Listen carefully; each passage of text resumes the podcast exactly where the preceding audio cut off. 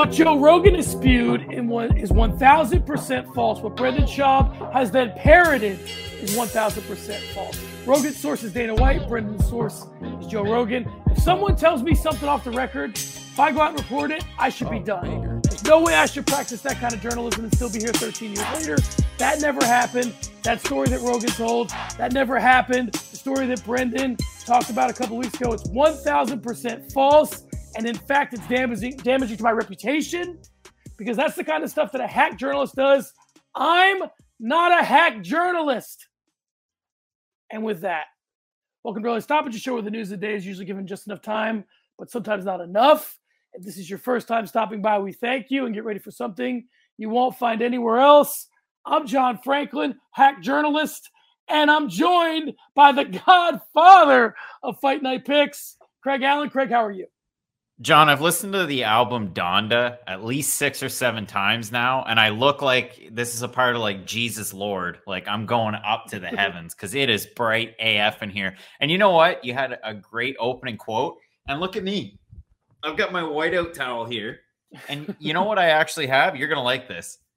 Go Habs Go playoffs 2021. I'm just down the road from their practice facility. I walked over there uh, yesterday. It's I've got it over there. I got my wife a, a nice hat for our second anniversary, so my heart goes out to her because I couldn't be home.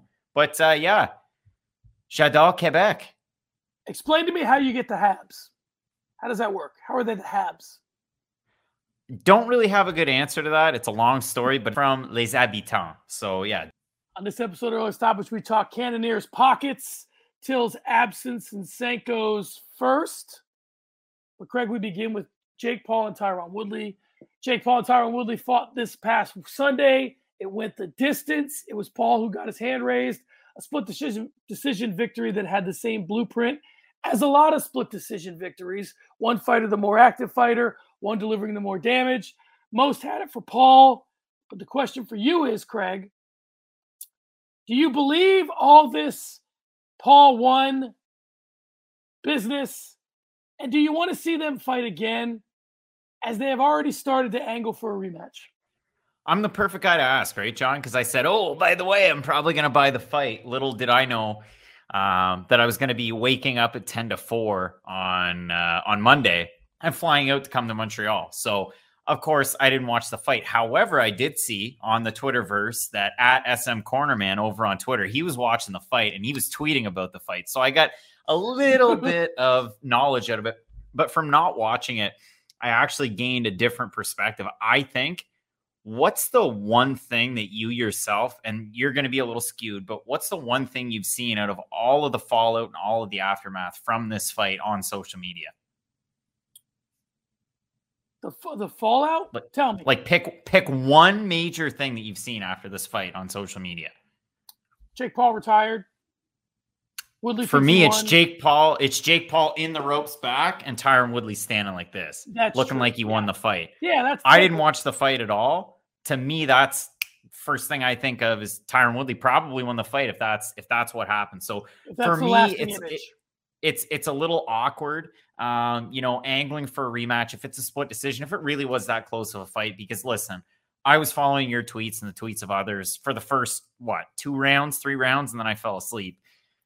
But it seemed like okay, this is the old Tyron He's gun shy. This is this is a poor fight. It, it's not a good one. And then I wake up and hey, it ended up being a little bit closer after some action. So maybe Woodley had to be a little bit more active for him to win the fight. Maybe he has a leg to stand on for you know a rematch. But for me, I don't necessarily need to see it again. All I can tell you is, though I missed my second wed- wedding anniversary, the fights on September 11th are what I'm living and breathing for. I can't wait for Anderson Silva and Tito Ortiz. She knows that. I know that. You know that. And I'm not lying. I'm going to watch that fight.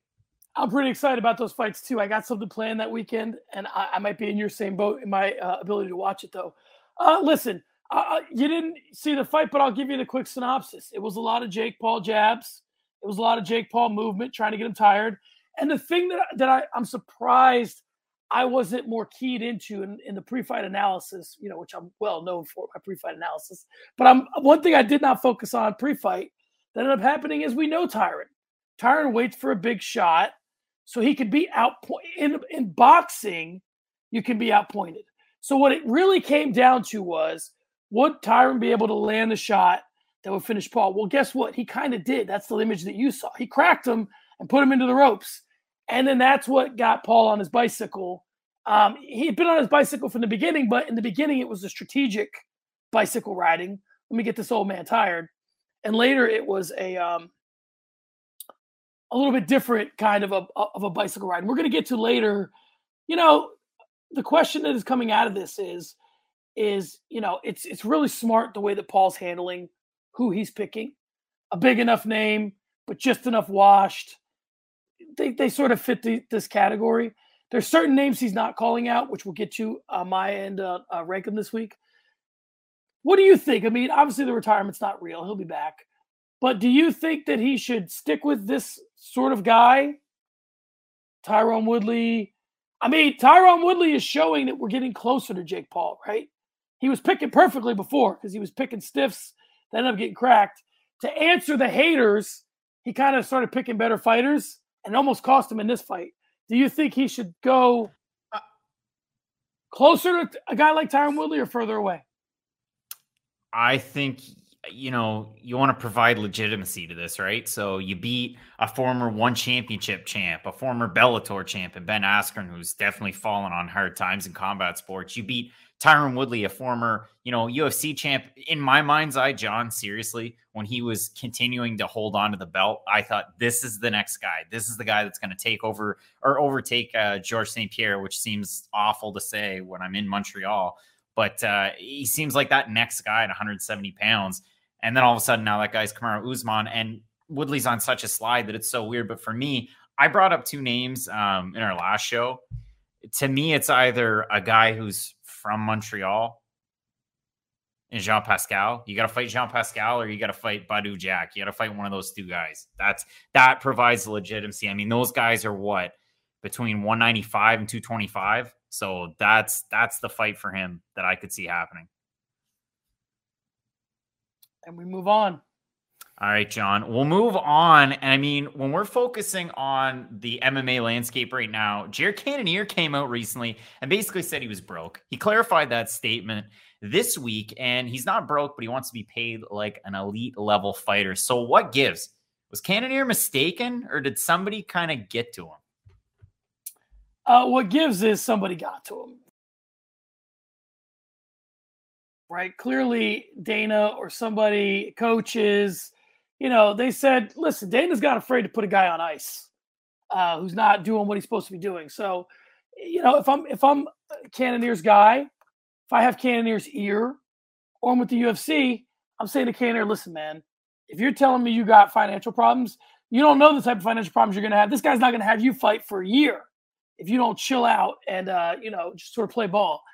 I think that uh, I don't think that he changed his mind about representing what he, you know, I, I don't think that elite level fighter such a phrase and a weird term, you know, like is he elite level fighter, elite level fighter or not? Well, he's probably a top 10 middleweight, right? So I, I would say that's elite level.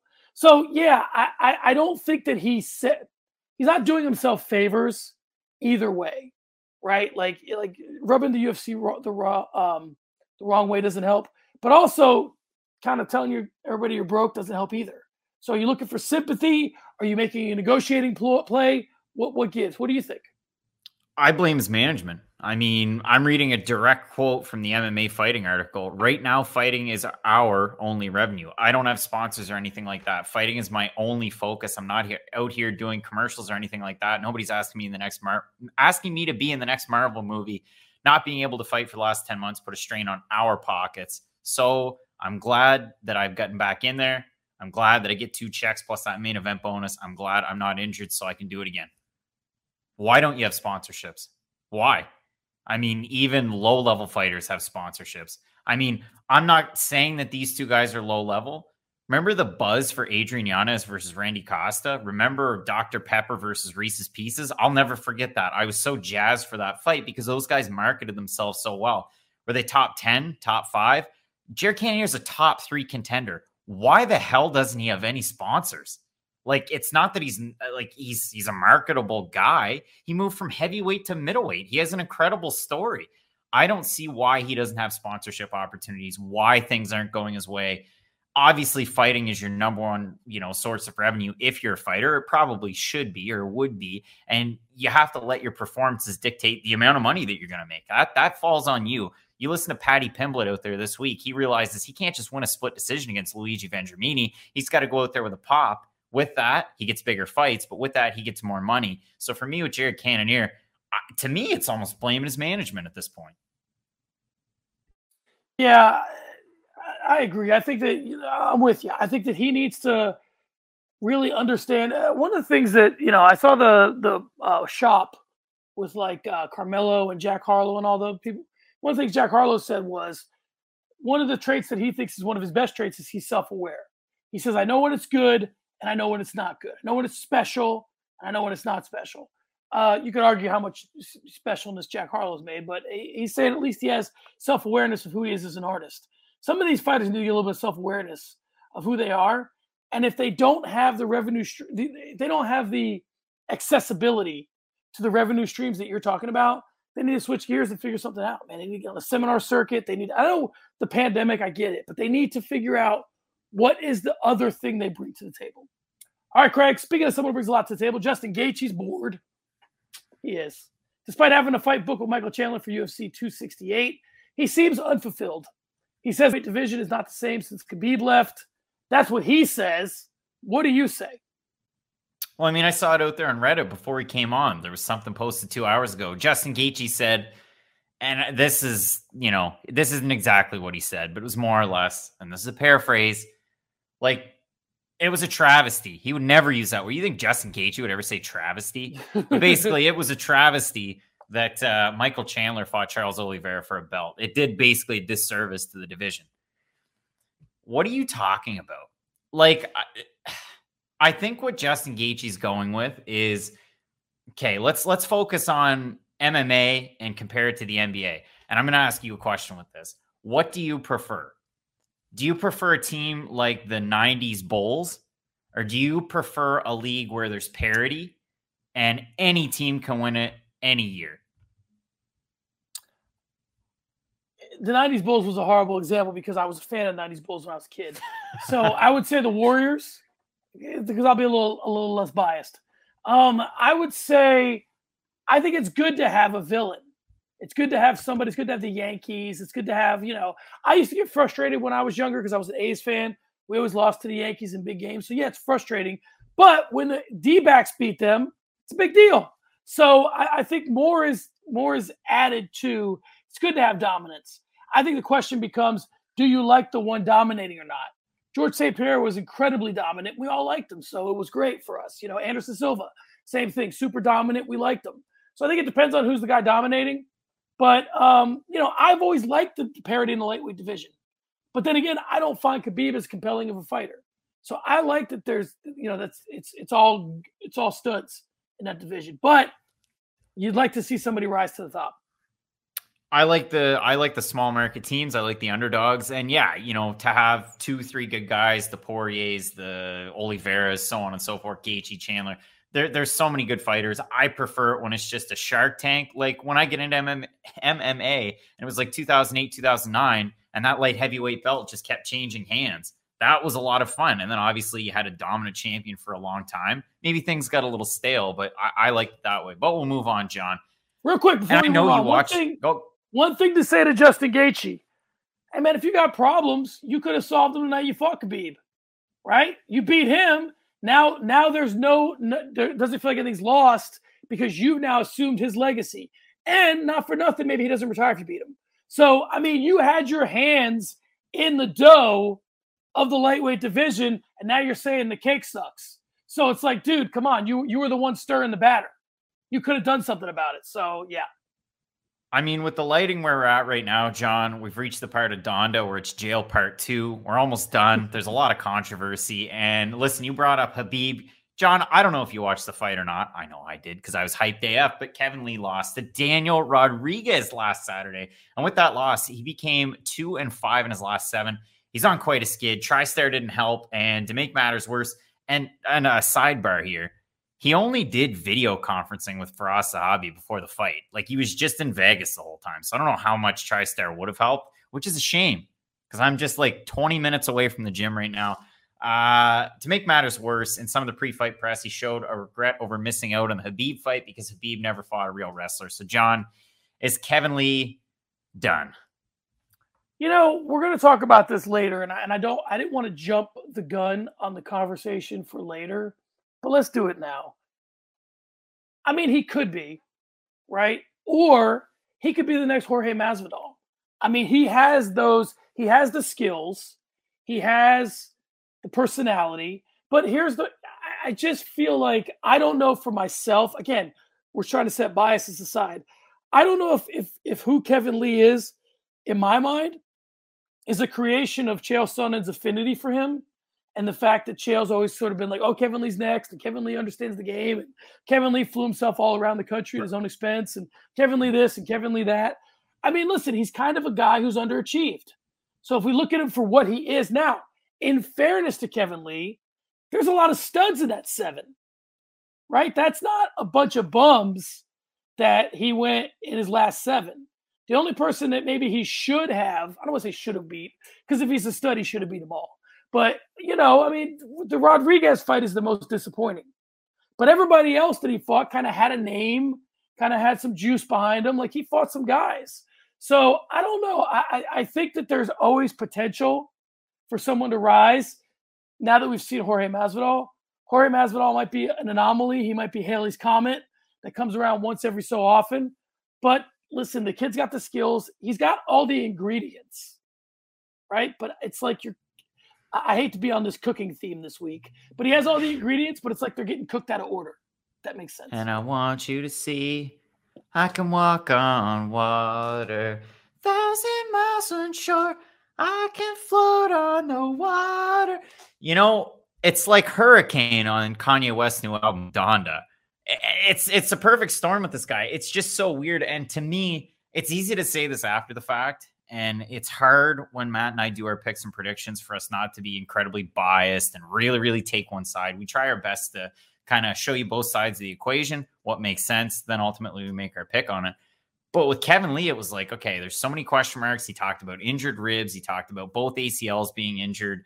Um, you're coming into a fight against a primary striker that has those defensive grappling traits. I don't think Daniel Rodriguez is a sh- slouch by any means. I've been tooting this guy's horn since he came into the UFC. The only knock I had on him was that the level of competition he faced outside of the UFC was bad. And then he comes in. Now he's ranked with a win over Kevin Lee. But truth be told, John, like I don't think Kevin Lee has a good shot against some unranked guys at 170 pounds. You think he can beat Sean Brady? Because personally, I don't. Brady's so much bigger. He's such a dominant grappler. His cardio is good. He can hang on the feet. Like Lee has a hard time accepting damage on the feet. He has a really hard time accepting straight shots down the middle. I don't think, you know, I don't think he's got that Masvidal shot. Now, Masvidal has been finished in the past, sure, whatever. Uh, it wasn't the easiest thing, right? But it's happened. So I, I don't know. I have a really hard time putting my finger on what Kevin Lee's future really could be, especially in the UFC. I think he could do the Bellator run. He could have a Sergio Pettis type career. But to me, I, I just I don't see it at 170 pounds in the UFC at 165, that mythical division. I, I don't see it, and it sucks because I really do like Kevin Lee as a fighter. Well, maybe he has a second life as an analyst. We'll start there. But the other part of it is I like the Bellator play. But here's my question: Has he lost his um, value to the UFC? You know, the UFC lets a guy go when it's like, all right, it's enough. Like we, like we, like we don't fear you going and sometimes listen they've they've they've uh misjudged that right? When they let ryan bader go ryan bader went and became a star in bellator right? Now is his profile any bigger than it was in the ufc maybe not but he did some great things in bellator. Two division champion like he showed that you can have a career after the ufc just meaning and the reason i said it is meaning on some level the ufc might regret letting ryan bader go do you think the, that if the UFC were to let Kevin Lee go at this point, they would regret it? So I can only give you the Fight Night picks perspective um, in terms of the numbers. So the way that it works with our picks and predictions, there's a lot of blips up and down, right? For every single fight. You know why? Why? Because people don't watch the videos half the time. Half the time they just go to the end. Who do they pick? Oh, boom. And then I'm going to hit the comments section and rag on them and make them feel awful. But all that aside, you get an idea of what fight are the masses actually caring about. There's a big jump at the end of that video for Kevin Lee and Daniel Rodriguez. Do you think it was for D Rod? I'd say maybe a quarter of the people there for Rodriguez, three quarters are probably there for Kevin Lee. So I think he still has value. I mean, you know, eh, from a selfish perspective, he did for us, but on the flip side, for the UFC as well, it's just weird when a guy like that isn't the co-main event. I mean, I know that they had the two Ultimate Fighter fights after that, so it was a bit of an anomaly. But it seemed like he had that big pop at the start of the week on Ariel Helwani's show, and then after that, it just kind of waned, and then he lost. And we move on, Craig. Craig, I was watching the Paul card, and I saw Amanda Serrano fight. Eh, I'm a huge Amanda Serrano fan for a couple of reasons covered her at Combate Americas, met her, interviewed her. Uh, I like the fact that she's pretty much done the boxing MMA thing the best of anyone. She's one of the best women boxers in the world, and um, I feel like she doesn't get to her due. I immediately started thinking about Amanda Serrano fighting Kayla Harrison. Then I saw, okay, what weight is she fighting at tonight? I think she was fighting at 126. Harrison obviously fights at like in the 150s. They're nowhere near each other in weight, like I said, but one person who is smack dab in the middle of them, is the GOAT, Amanda Nunes. Serrano could come up and fight her at 35. Harrison could go down and fight her at 45. Who do you think has a better chance of defeating Amanda Nunes? The stand up specialist, Amanda Serrano, or the ground game killer, Kayla Harrison? So, if I can be real, and to quote the great uh, Kid Cudi, so much to say in these melodies. Oh, stare at the sky, the moon singing sweet. Oh my God, such a sweet moment. It was great to see her win there. It'd be the opposite of the song Moon by Kanye West on Donda if Amanda Serrano were to fight Amanda Nunes in MMA. We don't want to see that. Uh, so to me, I think, you know, a better opportunity is for Kayla Harrison to fight Amanda Nunes at 145. We've seen that Kayla is able to make the weight class easily. She's going to mop uh, in the finale for the PFL. Like it's not, it's not even going to be close. But at a certain point, almost like the conversation we had before at lightweight, you just kind of get sick and tired of seeing Kayla Harrison just line up the pins just to knock them down every season. And we want to see her tested. I'd rather see that fight for Serrano. She's kind of in that spot, just like um, uh, Claressa Shields, where all right, Claressa's got a more developed game, but Serrano, we're gonna have to wait and wait and wait. I think the better fight's probably Harrison Nunes. You know, here's the irony of Amanda Serrano. Amanda Serrano has fought a couple of times in Combate Americas, and the last time I think she fought MMA, it was uh, Icon Fighting Federation. She she finishes people with submissions. So we can't exactly translate what she does in boxing to MMA, meaning this she's not going to finish Amanda Nunes with submission. So if really her strong suit, which would be crazy, is that she's a better submission fighter in MMA than stand up, that's not where she has an advantage with with Nunes. So yeah, I would say that if I if I had to bet my house on something, it would be Kayla Harrison getting her hands on Amanda Nunes and, and sort of you know working it out. I think Amanda Nunes would be both, but I'm saying if we're talking about who has the greater the greater likelihood of beating Nunes, it's um and I'm all over the place with the pronouncing of her last name, but um I, would say Harrison. I if do you want a great sound, if you want a great soundbite about uh, fighters talking about people betting their money on them, go listen to Khalil Rountree's uh, MM or media scrum today. And somebody asked him, you know, is the most annoying thing that you get in the DMs people saying, "Oh, you lost me money," and he basically said there was some guy that hit him up, said, "Oh man, you lost me 650k," and he's like, "I felt fucking great because of it. Like, fuck that guy. if he had that kind of money to lose and he was gonna message me about it, that's great." So good for Khalil Rountree. He's a good sport.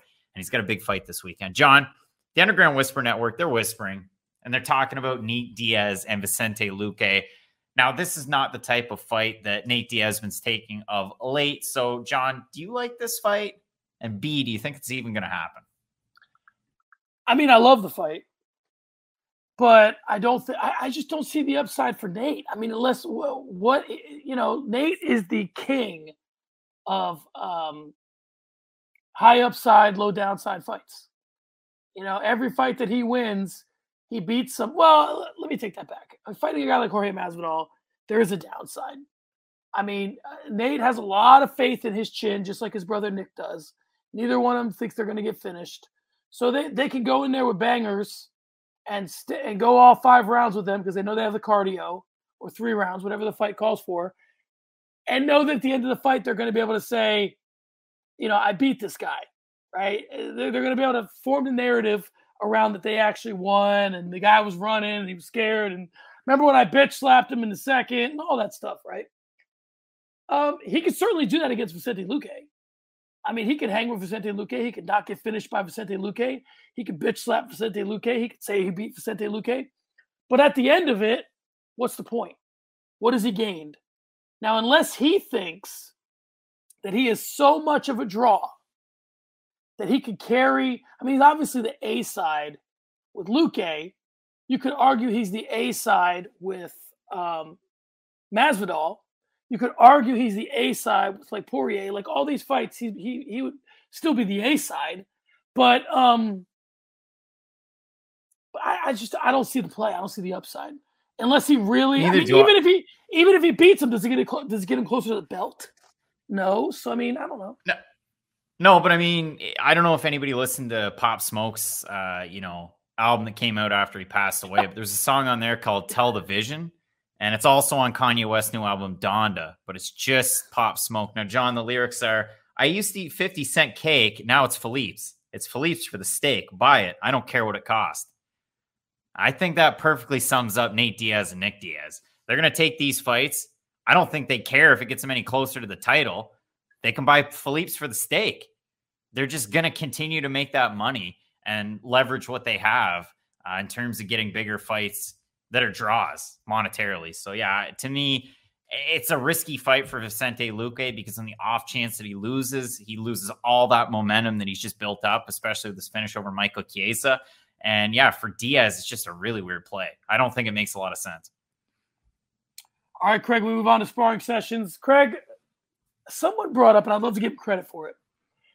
I saw somewhere on the internet or the socials or the something, you know, with a screen that I'm on too much where someone said, now that we're seeing all the trouble that these MMA fighters are having with Jake Paul, Ben Askren aside, because he was, you know, he he's what he is as a striker, but Tyron Woodley's a legit striker uh, in terms of MMA. Does it make what Conor McGregor did against Floyd Mayweather look even more impressive? Because he was making his debut against perhaps the greatest, one of the greatest boxers of all time. And Tyron's making his debut against a kid that was on the Disney Channel. And Conor went as long as he went, looked good, cracked Floyd a couple times, won some rounds, and you know, Tyron did what Tyron did. So, what do you think? Um, the big question there that I have, because I'm pretty sure, and this is going to come off like a bit of a dick answer. Okay, BoxRec said that he fought once. I thought he had one fight before that. I thought McGregor went into that fight like 0 1 as a pro boxer, but his BoxRec says that he's 0 1 now after the fight against McGregor. Did you watch when Logan Paul fought McGregor? Or sorry, when he fought Mayweather? Sorry, I didn't. Actually, no? I might I might have saw something bootleg. I wasn't impressed. Yeah, because Floyd kind of carried Logan Paul and made him look good, which is the same thing that he did against Conor McGregor. So to me, does it make Conor look any better? No. It makes everything look worse. It just makes everything look worse. I, you know, I agree and I disagree. I think that, you know, the things that Conor was doing against Floyd, if you take them in and of themselves, were more impressive than the things that Logan was doing against Floyd. Also, Floyd was younger, closer to his prime. Also, Conor was in his prime. So I think that it's it's it's a, it's a tricky question. I'm with you. I I tend to think what Conor did was more impressive. But the one thing that you can't that, that makes the equation difficult is that when Jake Paul goes in there, Jake Paul's fighting for his life because he's not a good of a boxer. Who is he? R. Well, Kelly? No, what I mean, yeah, no, what I mean is he's fighting for survival because he can get embarrassed. Floyd knows he's not, Floyd is good enough to know what he can take and what he can't take. He's good enough to know in the first couple of rounds how to stay away from this guy, how to give him a shot, how to let him look good. It's it's rare that you're going to catch in boxing, right? There's not as many knockdowns or knockouts in boxing. In boxing, you know, when they say in MMA, the punch that gets you is the one you don't see. Floyd sees them all, right? So that's why he does. He's never got gotten because he sees them all.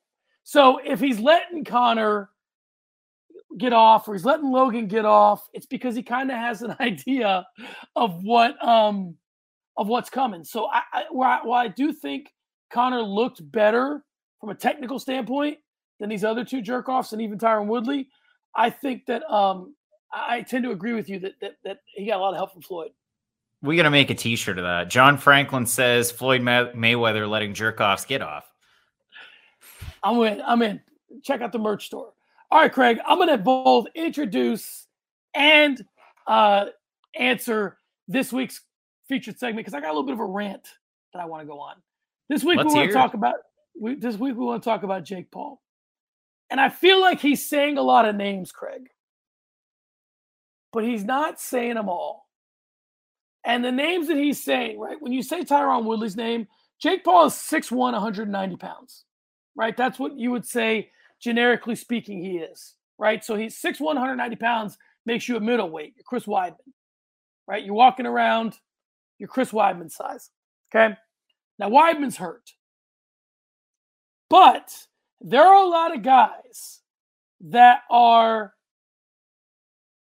the size of Jake Paul, who, if he knows as much about MMA as he says he does, he should be calling out instead. So this for this week, rank them. Who are the fights that Jake Paul's avoiding?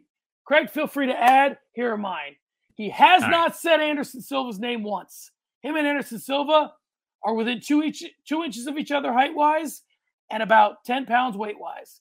He has not said Vitor Belfort's name, who's fighting in Triller. Oscar through his whole process. He hasn't said Vitor Belfort's name. He's not said Jacare Souza, who's a name that only recently he could say, right? But he's not said Jacare Souza. Okay, I would not say that Jacare Souza is a better striker than Tyron Woodley, but he's a little bit more active. Okay, he has not said, and this is my last one. He's not said Luke Rockhold's name. Now, Luke Rockhold is under contract. Okay, trust me. Between Luke and Dana, the way shit's been going, Luke could get out of that contract if he wanted to. Those four guys are the guys. Now, listen, if you have other names, please give them to me. But those four guys are the guys who are Jake Paul's size that would take a fight to him that are kind of a little bit closer to their uh, to their prime. Certainly, the Tyron Woodley is. He's not saying their names. I'm trying to commute communicate telepathically over the uh, internet to tell you that Jacare Souza versus Jake Paul is the dumbest fucking idea I've heard all fucking day.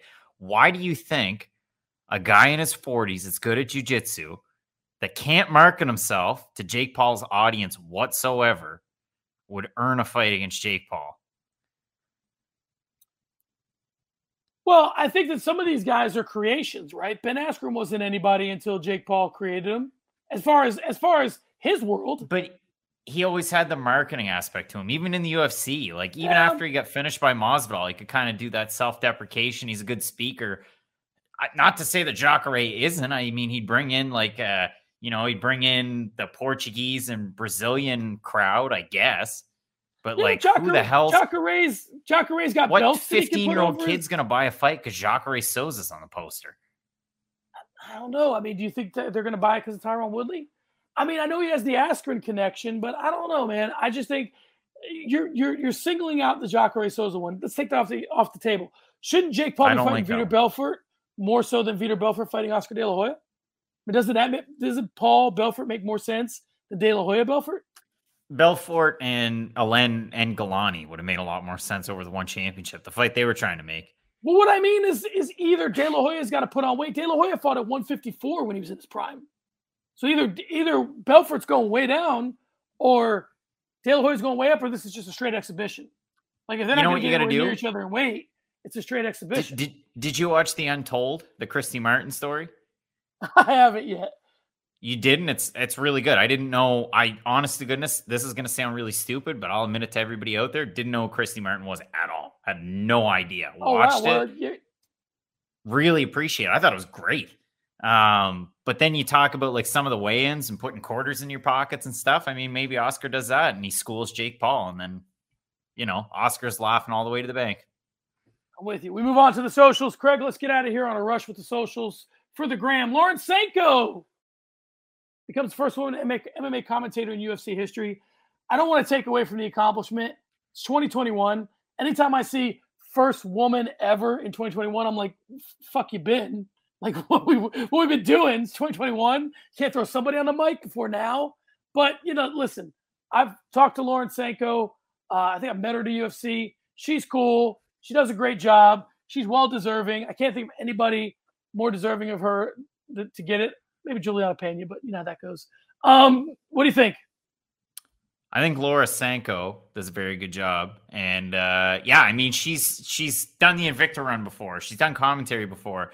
This shouldn't come as a surprise to anybody, and she did a great job on Contender Series from the couple of fights that I did watch. So yeah, that and and apologies out there too to the Fight Night Picks fans. Um, you know, a lot of people hit me up, hit us up. Hey, where's the Contender Series stuff? Where's the Contender Series stuff? Life gets in the way. I'm in Montreal. That's where the contender series stuff is. We move on to one Twitter hitter in the category of who's the next Jorge Masvidal. What about Darren Till? He's got a fight coming up, and I feel like we don't barely hear from this guy anymore. He used to be the MA's best internet troll. Uh, so the question here is: Have we seen the best of him, both in terms of the cage, his relevance, or do you think he has another run in him? Remember 2017, 2018 MMA Twitter? Who were the kings? There were three of them. Can you name all three? No. Not even one? Ask me the question one more time. The kings of MMA Twitter. There were three in 2017, 2018. Name name even two of them. Fighters, you're saying? Yep, fighters. Um That's a good question. 2017? Conor? No, I'm going to answer this one for myself. Darren Till was one of them. Right. And he was winning fights, and he was one of the most popular UFC fighters out there. The second one was a fellow Canadian, Elias Theodorou. Yeah. He was winning fights, but he wasn't winning over crowds. And the third one was Chase Sherman, the gift king. And he was winning over fans, and he was winning fights now everything's gone off the rails. So yeah, for Darren Till, I mean, his big quotable out there. I saw the media scrum. I just started to watch it before we came on, but it was basically like, "I'm effing here to fight." Oh shit, man! What do you think everybody else in the fucking card's here to do? Like, there's 19 other people here doing the same thing you're doing. So, I, yeah, cool. If he wins, maybe he's got to run because Derek Brunson's ranked fairly high in this division. But uh, yeah, he's got to prove it in the cage at this point. You know, to be honest, to, to me, his his career feels a little Robbie Lawlerish. Big, big, like everybody was like, this guy's the greatest when he came out, and then it was like he disappeared for a little bit and then he came back. So we'll see. Craig got some bad news with his uh him joining the AEW. CM Punk kind of officially retired from MMA. Uh, do you think Dana regrets his involvement, or rather CM Punk's involvement with the UFC, or do you think he brought him in, cashed the check. We're good. Well, I mean, it probably made them a lot of money in Chicago when they had him fighting on those two cards. And Duke Roufus was walking in behind him in the first fight, looking like, man, this should not happen. This is bad news. you should watch that walkout. I watch it every like once a month. I watch that and laugh. Um, I love CM Punk. I love. I think he's he's from all the stuff I watch, he seems like a relatable person, a halfway normal person, given how big of a star he is and was in professional wrestling. And you know what? Credit to him for later on in his sporting life, completely switching sports, totally throwing his entire life in MMA, and going even so far as to still commentate CFFC events. He does a good job on those too, by the way. Like, I, I really do like it. So, I'm sure Dana's cool with it. He'll say that he regrets it because listen, the first fight against Mickey Gall wasn't great. The second fight against Mike Jackson sucked. It was awful. Um, but yeah, I mean, good for CM Punk. Kudos. Yeah, sometimes Congrats. you do got to be in. Sometimes if you're in Dana's position, you can't really let the world know. You can't let them see behind the curtain and say, "Listen, man, we paid this guy this much money. He made us that much money. It was a win." You don't necessarily want the fans to know that you're engaging in that sort of, uh, you know, professional uh, prostitution in a way. So, I mean, I, I think that that's. You're right. I don't think he'd admit it, but I think you know if you if you if you hit him with some truth serum, he would uh he would tell you, yeah, it worked out for us. All right, Craig, let's start the conversation. Uh, Gable Steveson, and I know that we've asked this before, so let's ask it again because this kid will not go away. Um, and not that we want him to, but you know, he seems to keep popping up. He's saying things like, you know, uh, I don't chase anything. Dana White has my number. You know, we've seen this before. We've seen, you know, Jordan Burroughs. There was a guy that, that somebody mentioned. It might have been you last last one. That, that was like a guy that was like for sure going to be a wrestler going to MMA. Can't remember his name, but you, I think Kyle I'm pretty Noke. sure Kyle Noke. Or Kyle, and, not Kyle Noke. He's an actual MMA fighter. Kyle Dake. Yeah, guys that we thought for sure were going to go and just never went. So you're Gable Steveson's advisor. You have his ear. Would you advise him to go the Greg Hardy route, the Daniel Cormier route, or the Brock Lesnar route? How long and, ago were the Olympics? Uh, like I know the Paralympics are going on right now, but how long ago were month. the Olympics? A month. So he's about, about a month too late to sign a contract because he was at his highest peak a month ago. Um, so if I was in his corner, you had these three options laid out in front of you. Every single day that you wait, those dollar signs go down because people care less. So to me, if you want to make a cash cow, and obviously there's still an opportunity for injury, we've seen it time and again. You see the issues that all these uh, wrestlers have had in their careers. Professional wrestling is probably number one. Uh, and then number two is probably MMA. But yeah, the longer you wait, the lower you go in terms of relevancy. And yeah, when you were an amateur sport icon, what do you do? Well, you, you make your pro turn, but you should have made it like, yeah, a while ago. Well, let me let me solidify the question a little bit more for you because because here's what I what I mean by it. Greg Hardy came into the UFC very entitled, right? Like I'm a pro athlete, I'm an all I'm an all pro. Uh, I deserve certain things because of the caliber of athlete that I am. Brock Lesnar went to wrestling first, became a heel, also, uh, but but immensely popular. And Daniel Cormier worked his way up through Strikeforce. Super humble guy, Everybody likes him. Workhorse, kind of found a great camp and just sort of you know embrace the grind, right? So if there's three options of I'm an entitled athlete, I'm a pro wrestler, or I'm embracing the grind, which do you which would you advise Steveson to do? I would sit back, close my eyes, put my AirPods in, um, and with full context, my one of my favorite albums of all time is 808s and Heartbreaks. If you didn't know, I'm a pretty big Kanye West fan. Uh, I would listen to Donda that just came out on Sunday, and saying that RoboCop is one of my favorite songs off that album might sound weird, but I like the song Remote Control on Donda. I thought you should know on my Instagram, I got to get out of hand. I get out of hand. Why are you so mad? He got it on remote control like a CEO. I say Gable Steveson gets it on remote control like a CEO on the Instagrams and starts calling out big wrestlers and actually putting his name on the dotted line signing and going with like either WWE or AEW or whatever promotional or wrestling promotional paying the most money. That that's the play to me. I'm with you. I think that that that it's best to get your name up. Um, and, and listen, uh, this is going to sound kind of corny and cliche, but you know, get your name up while you're trying to get your game up. So go to pro wrestling, but still train MMA here and there. If that's how you want to keep yourself in shape, use that to keep yourself like, in shape. He, yeah, he's a big enough name that I doubt Gable Steveson would have to do house shows. Like, it's not like he's gonna have to wrestle on a Wednesday, right? In like butt fuck New Brunswick. Like well, he's gonna get again, he's gonna get the big opportunities so he can train. But again, here's where it gets weird is that do you think being in the WWE makes you more famous or being an Olympian? Well, he was already an Olympian. So what? Well, what I mean, is, what I mean is, do you need the WWE to give yourself a larger profile to then go to the UFC, or do you think those two those two UFC, fans aren't mutually? Ex- yeah, those two fans are different fan bases. Okay, I'm with you. I, I agree with you, but I'm just saying that I don't. I, I'm I'm also looking at it from the perspective, like you said, of did he not strike while the iron was hot after the Olympics? But then now, if you come in as an Olympian, it's like, all right, so now if I go straight to UFC, now I'm 0 and 0, fighting for the first time ever in MMA. Yeah. The the blueprint's there. You know who he has to talk to? Kurt Angle. Kurt Angle's Kurt already Angle. done it, so there's the play. There you go. All right, Craig, let's move on to finish strong. I only got a couple. Uh, Namajunas and and uh, Zhang Weili, uh, two has been booked for UFC 268. I get my redemption.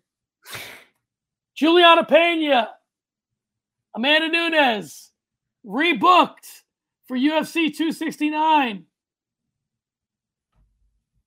Poirier and Charles Oliveira. Have yeah. we had that conversation yet about that fight being booked? Nope. A lot, a lot going on. Are you are you happy with all these bookings? Yeah, I'm really happy. I mean, uh, I'm bringing it up here in front of me because we're at the end of the show, and this is the part where it goes off the rails. I'm happy with all those title fights. Um, I got to be completely and totally honest with you.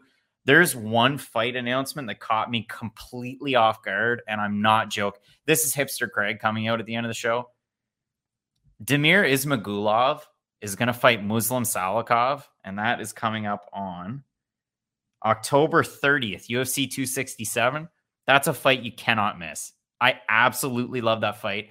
That's like that's that's like my favorite fight of the year. Like Costa Yanez was up there. Ismagulov, Salikhov. That's a or not Salikhov. My goodness, uh, Magomed Mustafayev. Sorry, sorry to Muslim Salikhov. Magomed Mustafayev. That's a great fight. Ismagulov, Mustafayev. Uh, that's pop and popcorn at the max. I have one more thing it. for finish strong, John. I, I, got me. one more thing I want to talk about. You don't want to um, end on I that? Pump- no, I was pumping it on the show. Um, and this is actually a little bit of a downer. Um, over the past couple of weeks, uh, threw it out there. We were going to go to Fight League Atlantic 2 in Truro, Nova Scotia on September 25th, I believe. Um, today, the Nova Scotia Athletic Commission put an email out there to the promoter and said that uh, they're going to postpone all combat sports um, events until January 1st, 2022. Uh, huge bummer, huge bummer to, uh, you know, MMA in the Maritimes, huge bummer to obviously Derek, the promoter. Um, I saw him on Instagram live today. He said that uh, the last thing that he said, I'm serious, he said, we're going to go to New Brunswick. So we'll see how that plays out. But uh, definitely really disappointing news today, John, because I was looking forward to that. And, uh, you know, and I think a lot of people, not just the fans, but the fighters themselves were really looking forward to kind of kicking it back into gear because we haven't had anything up here for a very long time.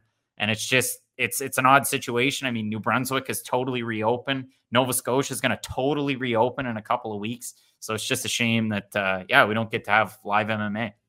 Can you travel? Can Canadians travel? Oh, I'm in Montreal, so yeah, you can travel. well, no, but can you go in the United States or not? Uh, you can go by plane you have to. It's a whole rigmarole. Oh, that stinks. Because imagine if there was a Bellator card in Phoenix, Arizona, that you could fly into Phoenix and attend the card. That'd be awesome. All right, Craig. Wow. There you have it, folks. Craig can be followed at Craig Allen FFP. I can be followed at SM Cornerman. Uh, you can follow me at SM Cornerman. You might not hear nothing for a month, and then next thing you know, I'm tweeting the Jake Paul fight. Uh, the fight has been stopped. We'll see you next week. Craig, say something witty. I'm beaming up.